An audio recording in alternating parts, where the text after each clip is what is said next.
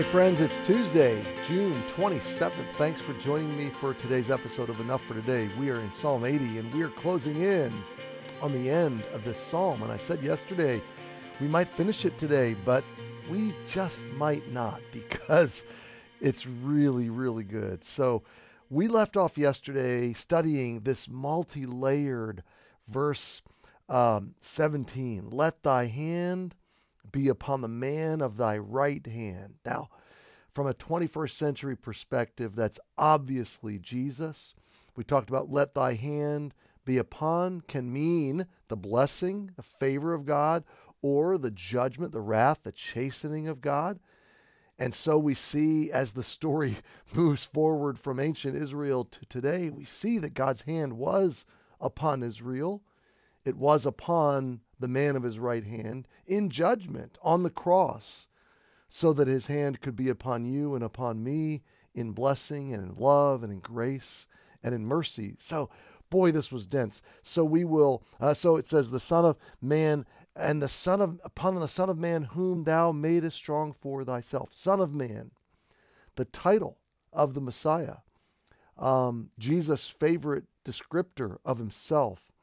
And so verse 17 is what what all the devastation of the first 16 verses points to is that God even in our darkest most despairing times, even in the times when it seems like God's abandoned us, he's still at work. And the cross is the place where the ultimate judgment of God fell so that I could experience the ultimate love of God. So verse 17 was rich not only in a resolution for this psalm and for the immediate sense of it as the psalmist is experiencing the collapse of the northern kingdom and the imminent collapse of the southern kingdom, but now 2,000, 2,500 years removed, uh, a whole fuller, more beautiful sense of it through the lens of the gospel.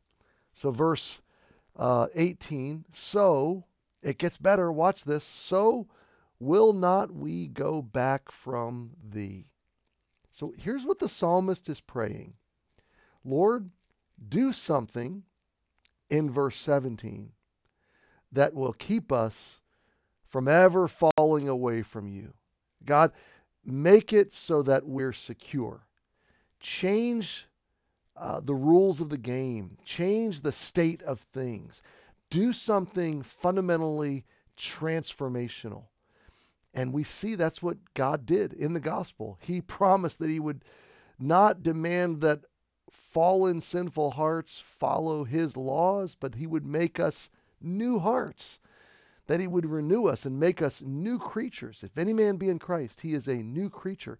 What we need is not to be made better, we need to be made reborn. We need to be made new in Christ, a new man and the old things passed away. And we need to be, look at what the verse says, so will not we go back from thee, quicken us. See, this is the phrase that refers to being made alive or reborn or renewed or made anew or coming resurrect. Resurrect us. We're dead. We're killable. We're dying. We're fallen. God, bring us to life make us alive again. Uh, you could say it also carries with it a sense of revival or renewal, uh, but but but uh, comprehensive renewal. We're not talking about a, a, fresh coat of paint on old materials. We're not talking about whitewashed sepulchres. We're talking about from the inside out, made alive again. Quicken us. It's a it's a prayer. This is an Old Testament prayer for the New Testament gospel. This is an Old Testament forward look at God, you can save us, you can resurrect us, quicken us, and we will call upon the name. Make salvation accessible, make a, a, a, a kind of salvation that, that's um, unlosable, unbreakable, unretractable. So will not we go back from thee. Quicken us, and we will call upon thy name. Give us a relationship, Lord, that's unlosable, that we won't fall back from, that we're held in, in security and assurance, that we're made alive to you in, in, in an unchanging way. And God, give us access to your throne. We want to call upon your name. We want to uh, have a relationship with you that is inseparable and that's intimate and close. Oh, do we press into verse 19 or do we just pause here and think about these things? The gospel in the Old Testament, the gospel in Psalm 80, the ancient kingdom of northern Israel fallen, the southern kingdom mourning, interceding. God, send a man. Let your hand be upon that man. Make him strong for yourself, so we will not go back from thee. Quicken us, and we will call upon thy name.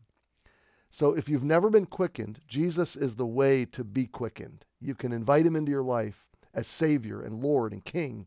You can trust him to forgive your sins because of his work on the cross. He can be your Savior. If you have been quickened, now you have a God whose arms are open and he says, Call upon me, ask me, and watch me provide. Watch me do what I do. Watch me bear fruit through you. Watch me save you and transform you and renew you and lead you forward. We belong to a great God and a loving Heavenly Father.